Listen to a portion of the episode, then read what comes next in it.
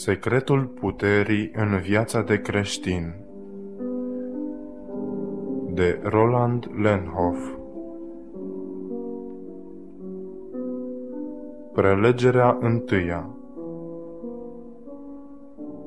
Ce înseamnă a trăi?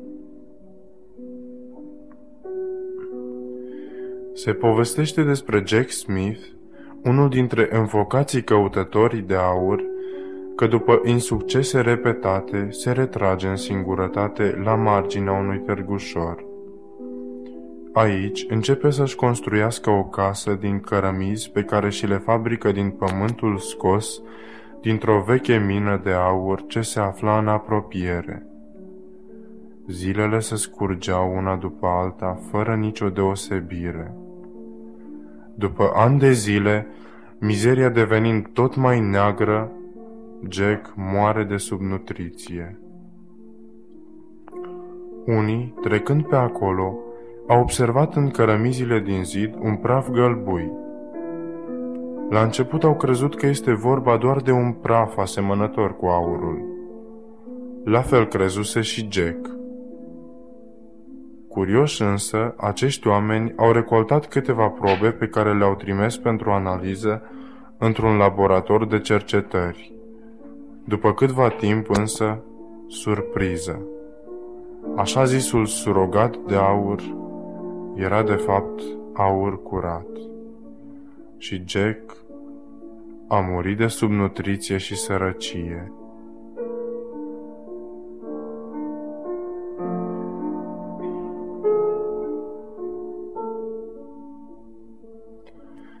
Când am auzit această poveste despre Jack Smith, nu am putut să nu mă gândesc la mulți dintre contemporanii noștri care, ca și personajul de mai sus, trăiesc în case de aur fără să știe.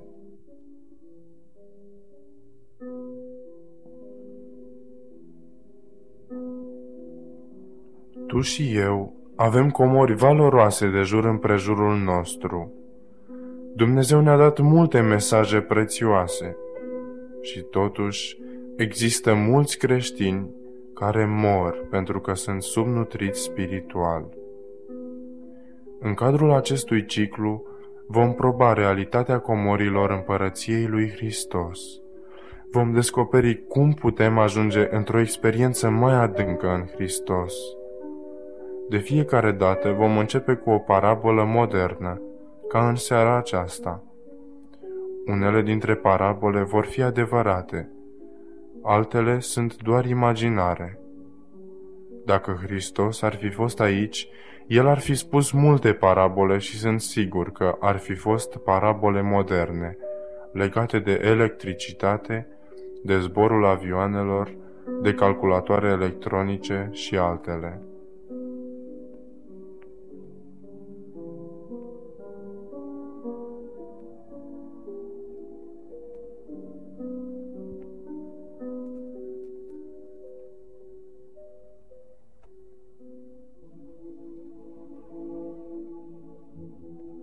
Era într-o zi caldă de sabat. Mă aflam într-o biserică și ascultam pe tatăl meu care predica. Aveam pe atunci zece ani. În acea perioadă, tatăl meu deservea trei comunități. La ora 9 trebuia să fie într-o biserică în afara orașului. La 11 trebuia să fie într-o biserică din oraș iar la trei după amiaza într-o comunitate din provincie. El mă lua mereu cu sine și astfel trebuia să ascult de trei ori aceeași predică. Eram deci la a treia predică într-o după masă de sabat. Fiind a treia oară când ascultam aceeași predică, gândurile îmi erau puțin plecate – Deodată am văzut ceva foarte ciudat la fereastra lângă care stăteam. Fereastra era deschisă și acolo apăruse unul dintre cei mai ciudați monștri pe care îi văzusem vreodată. Era o insectă numită călugăriță, după cum am aflat mai târziu. Solomon este cel care a spus Du-te la furnică, leneșule! Uită-te cu băgare de seamă la căile ei și înțelepțește-te. Iar Isus este cel care a spus, Priviți la crinii de pe câmp, ei nici nu torc, nici nu țes. Totuși vă spun că nici chiar Solomon în toată măreția lui nu s-a îmbrăcat ca unul din ei. Și eu doresc să vă prezint în seara aceasta câteva gânduri inspirate din Cartea Naturii. Aș vrea să vă descriu deci cum arată această insectă numită atât de bine călugăriță și modul în care ea se roagă. Felul în care își ține picioarele din față sugerează o atitudine de devoțiune, de rugăciune. Nu știu câți au cunoscut o asemenea insectă. Originea ei se află undeva în Orient. De aici ea a fost transportată în diferite colțuri ale lumii. Ea măsoară circa 13 cm, dar sunt unele și mai mari. Este o insectă carnivoră hrănindu-se cu alte insecte dăunătoare. Călugărița nu poate fi catalogată ca dăunătoare sau nedăunătoare, pentru că mănâncă tot ceea ce primește. Primul ei segment, capul, este triunghiular și gros. Restul corpului este mai lung și prezintă niște aripi scurte și largi. Călugărița este și o zburătoare bună. Ea se poate ridica până la o înălțime de 300 de metri. Corpul ei este frumos colorat. Învață repede să bea apă din lingură și poate mânca bucăți de carne oferite din palmă. Dar de îndată ce se liniștește, călugărița rămâne într-o poziție nemișcată ce dă impresia că se roagă. Această poziție însă nu reflectă caracterul acestei insecte. Ea nu mănâncă doar alte insecte, ci și pe cele de aceeași specie. Puii ei, de îndată ce părăsesc coaja oului, sunt nevoiți să fugă deoarece pot fi mâncați de adulți sau chiar de frații lor mai sângeroși. Se spune că această insectă este uneori atât de flămândă încât începe în mod efectiv să-și mănânce picioarele din față. Apoi, ea își mănâncă din restul corpului. În final, ea se mănâncă în mod literal pe sine. Călugărița aceasta are deci un caracter ciudat.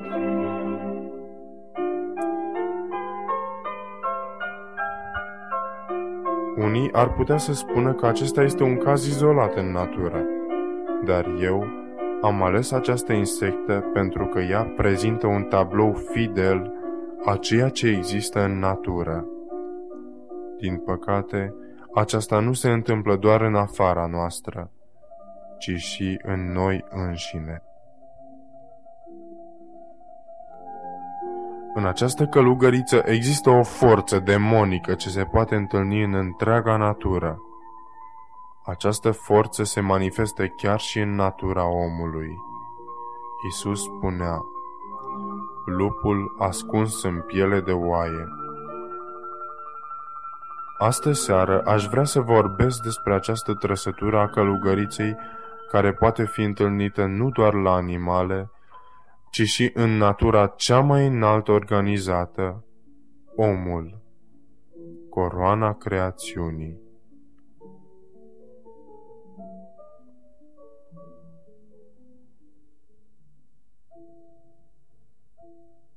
Adânc, în interiorul omului, există ceva patologic, o boală specială.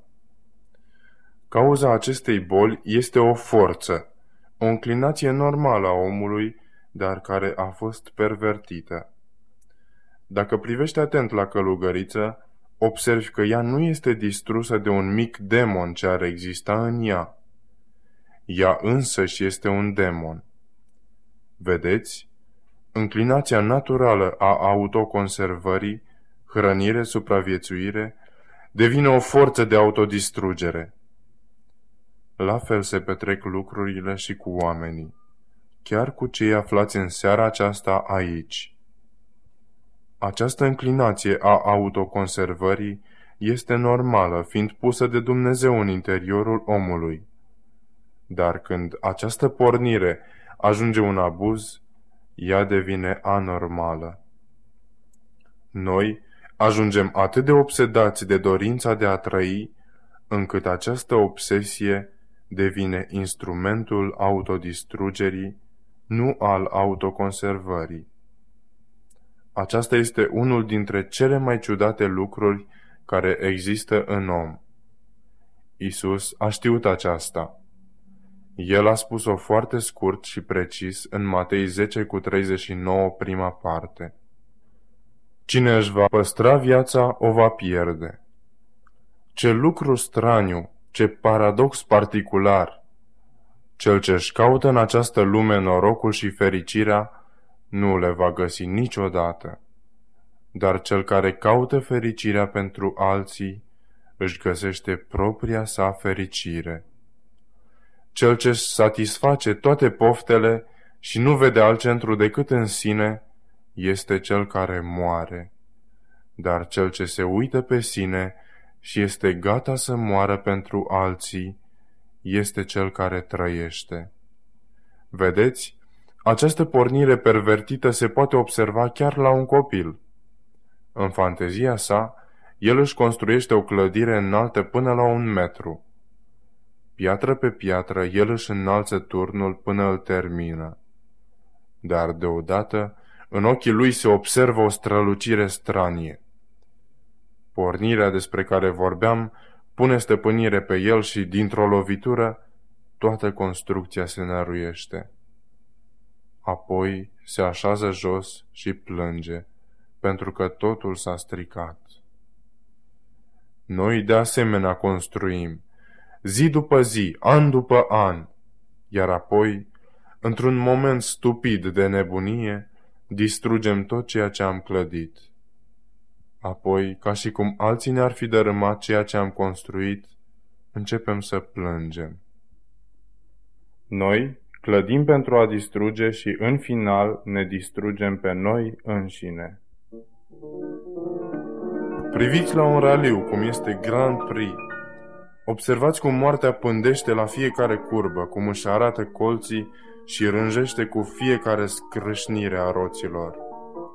La un moment dat, un automobil își pierde controlul, alunecă, se întoarce și părăsește șoseaua, sfărâmând parapetul de pe marginea drumului. Mai trăiește sau e mort? Se întreabă spectatorii avizi după senzații tari. Dorința de a trăi nu există doar în omul de la volan, ci și în spectatori. Dar ei spun, acesta e momentul pentru care a meritat urmărirea întregii curse. Și dacă nu există pericolul morții, atunci nu este o cursă spectaculoasă. Vedeți? La fel este și cu omul care este alcoolic. El spune că pentru aceasta, adică pentru alcool, merită să trăiești și declară. Când am început să beau, am descoperit pentru prima dată ce înseamnă să trăiești. Nu mai aveam nicio problemă. Toate grijile mele se dizolvaseră. Priviți-l. Băutura îl distruge. Cu fiecare pahar pe care îl bea se distrug tot mai multe celule nervoase și celule hepatice.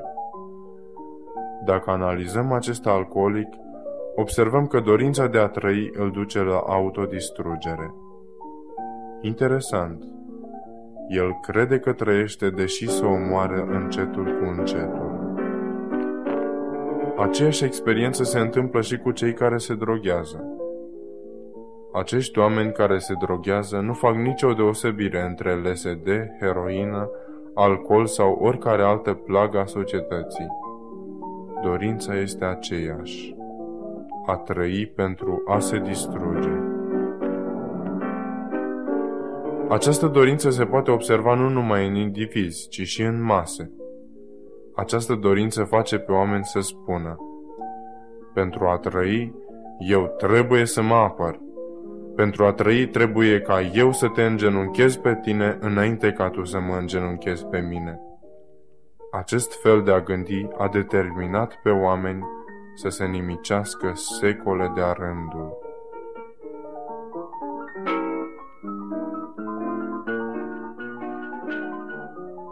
Există azi o nevroză care a cuprins întreaga societate. Acum devin aplicabile cuvintele profetului Osea. O Israel, tu te-ai distrus singur, ca și călugărița care se mănâncă până se distruge.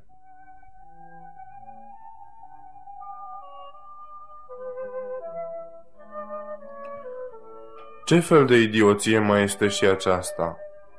Profetul Isaia ar spune, Tot capul este bolnav și toată inima suferă de moarte. Din tălpi și până în creștet nimic nu-i sănătos. Tragic este însă că această boală nu se limitează doar la lume. Ea și-a întins rădăcinile și fibrele până în comunitățile religioase ca și călugărița care părea atât de pioasă. Unii și-au confecționat un camuflaj de creștinism, îmbrăcând niște pretenții religioase.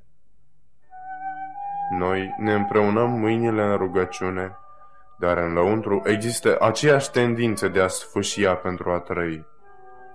Apărem inofensivi, dar în adâncul inimii putem fi foarte periculoși. Pentru unii, religia nu servește decât ca un palton ce acoperă adevăratele haine ale viciului. Unii vor spune, noi nu suntem barbari ca să ucidem oameni, sau eu nu mi-aș omori vecinul.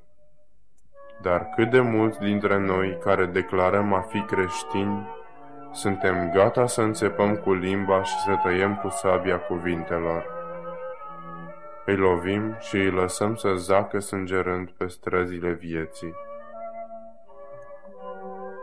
Spuneți cum doriți, spuneți ipocrizie, formalism, fariseism, fățărnicie. Iisus spunea unor asemenea oameni, Vai de voi, cărturari și farisei fățarnici, pentru că voi înconjurați marea și pământul ca să vă faceți un tovarăș de credință și după ce a ajuns tovarăș de credință, faceți din el un fiu al iadului de două ori mai rău decât sunteți voi. Adânc în umanitate există această pornire de a distruge. Ea nu dispare îmbrăcând doar o mantie de religie. Adânc în noi există această căutare a animalului de pradă, a lupului. Cei care dau curs acestei tendințe mușcă, trântesc la pământ și ucid fără milă. O violență diplomatică, un tact care omoară.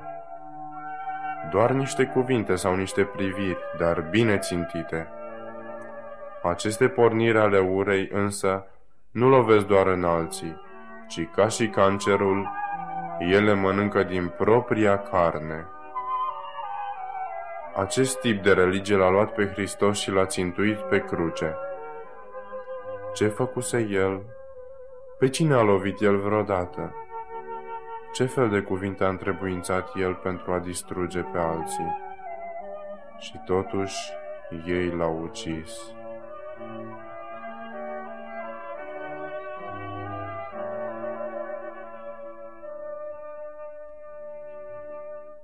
Același lucru se observă și în generația noastră, ca și călugărița ce pare că se roagă. Înăuntru însă există aceeași forță diabolică gata să distrugă. Aceasta este mai periculoasă decât rebeliunea declarată. Aceasta este mai tragic decât ateismul deschis. Sora White face o demonstrație interesantă în acest context. Cei care pretind a fi creștini, dar înăuntrul lor au rămas cum au fost din totdeauna îmbrăcând doar o haină a creștinismului sunt mai răi decât cei care în mod deschis resping creștinismul și declară că nu au crezut niciodată în Dumnezeu. Nu există nimic mai periculos pentru Hristos decât un diavol îmbrăcat în haina creștinismului. Într-o zi a venit cineva la președintele Indira Gandhi pentru a-i pune o întrebare. Gandhi s-a născut într-o țară păgână, India, dar a studiat în străinătate. Iar apoi s-a întors în țară pentru a deveni un mare conducător. Cineva a întrebat-o într-o zi. Spuneți-mi, vă rog, care credeți că este cel mai mare dușman al lui Hristos în India? Gandhi s-a gândit puțin și a dat răspunsul într-un singur cuvânt. Creștinismul. Poate fi aceasta adevărat și pentru mine? Poate fi aceasta adevărat și pentru tine? Suntem noi cel mai mare pericol pentru Dumnezeu? În seara aceasta, să ne deschidem inimile înaintea lui Dumnezeu și vom vedea că în noi nu există nimic bun. Știu că pe unii aceasta îi va tulbura. În aceste studii vom vorbi despre multe lucruri tulburătoare. Vom vorbi însă și despre vindecare, despre soluție. Vedeți, există o soluție. Soluția este să recunoaștem că dorința anormală de a trăi doar pentru sine constituie fundamentul pentru fiecare păcat. Știți, o sticlă se poate păstra într-o curățenie desăvârșită pe din afară, dar înăuntru să fie plină de murdărie. La fel cum spunea Isus despre farisei, că sunt niște morminte frumos văruite în care nu sunt decât oase putrezite. În cartea Hristos Lumina Lumii se spune că egoismul este acela care distruge omul.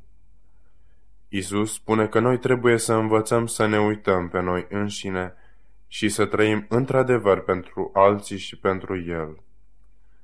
Trebuie să ne îngropăm în brazna nevoilor lumii și să nu ne îngrijorăm pentru noi înșine. Aceasta a spus-o Iisus în Matei 10 cu 39, ultima parte. Dar acela care își va pierde viața de dragul meu, o va găsi.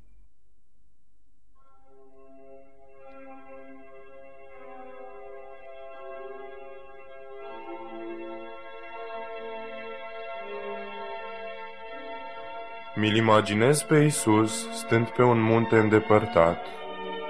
Nu pe muntele cu crucea, ci pe muntele pe care cineva stă foarte aproape de el și îi spune Eu îți voi da toată lumea. Nu e nevoie să mori. Gândește-te la tine. Este a ta. Lasă ideea aceasta de a te sacrifica. Dacă mă urmezi, te va urma toată lumea îți voi da totul.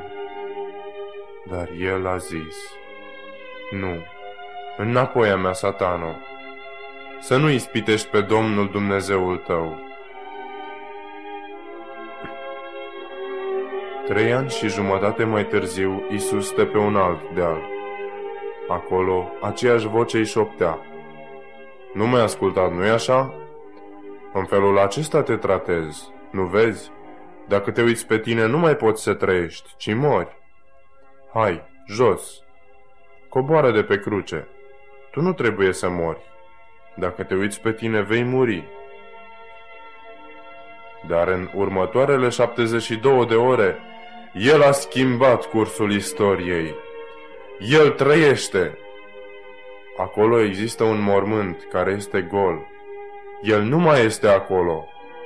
A înviat aș putea să vă iau într-o plimbare în jurul lumii și am putea vizita mormintele oamenilor mari.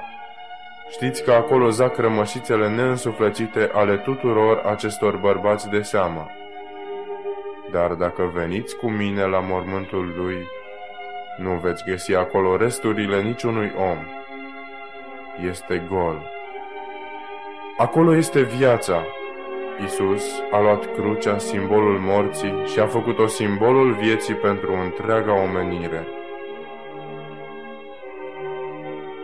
Dacă în această seară, așa cum stăm aici, vom da la o parte piatra de la intrarea inimii noastre, ce vom vedea?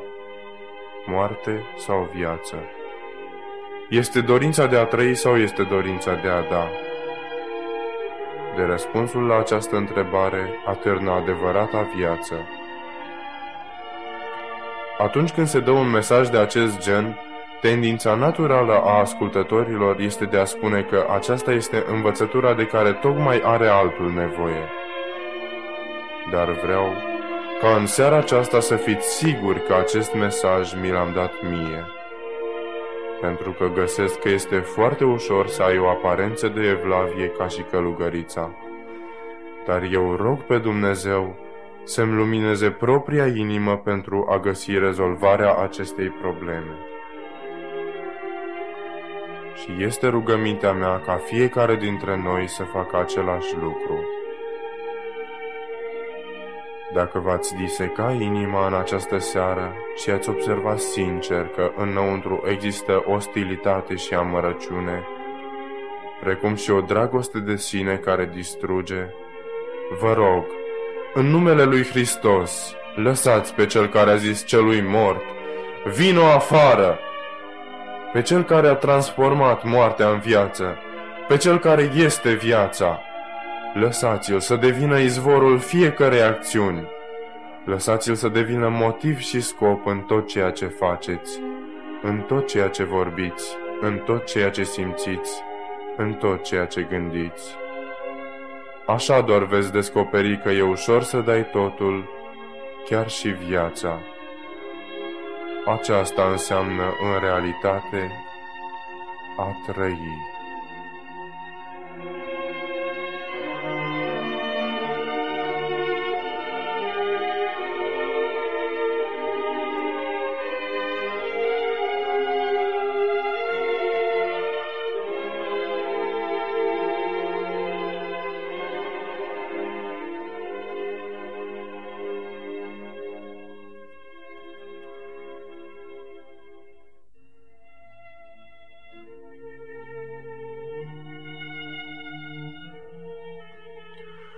În aceste studii vom descoperi care sunt soluțiile pentru nevoile noastre cele mai adânci.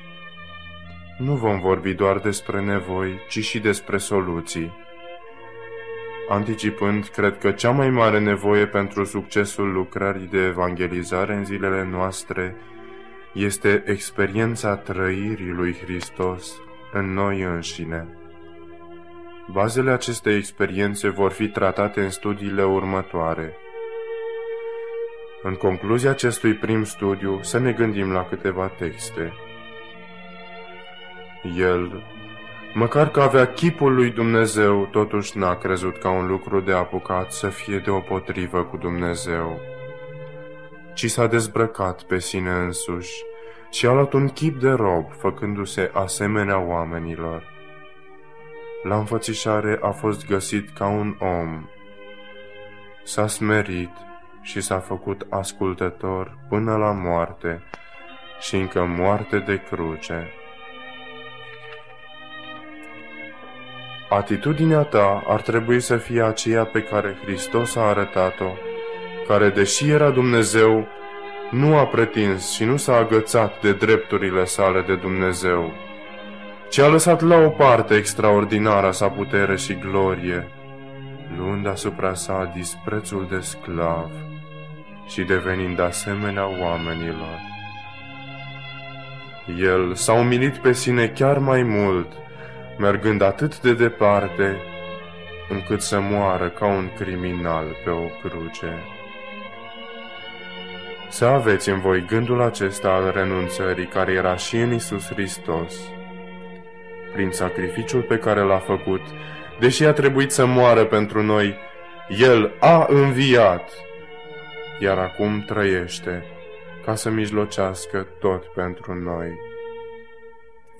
Nu ar fi bine să luăm și noi acest exemplu care ne poate permite să înțelegem ce înseamnă a trăi?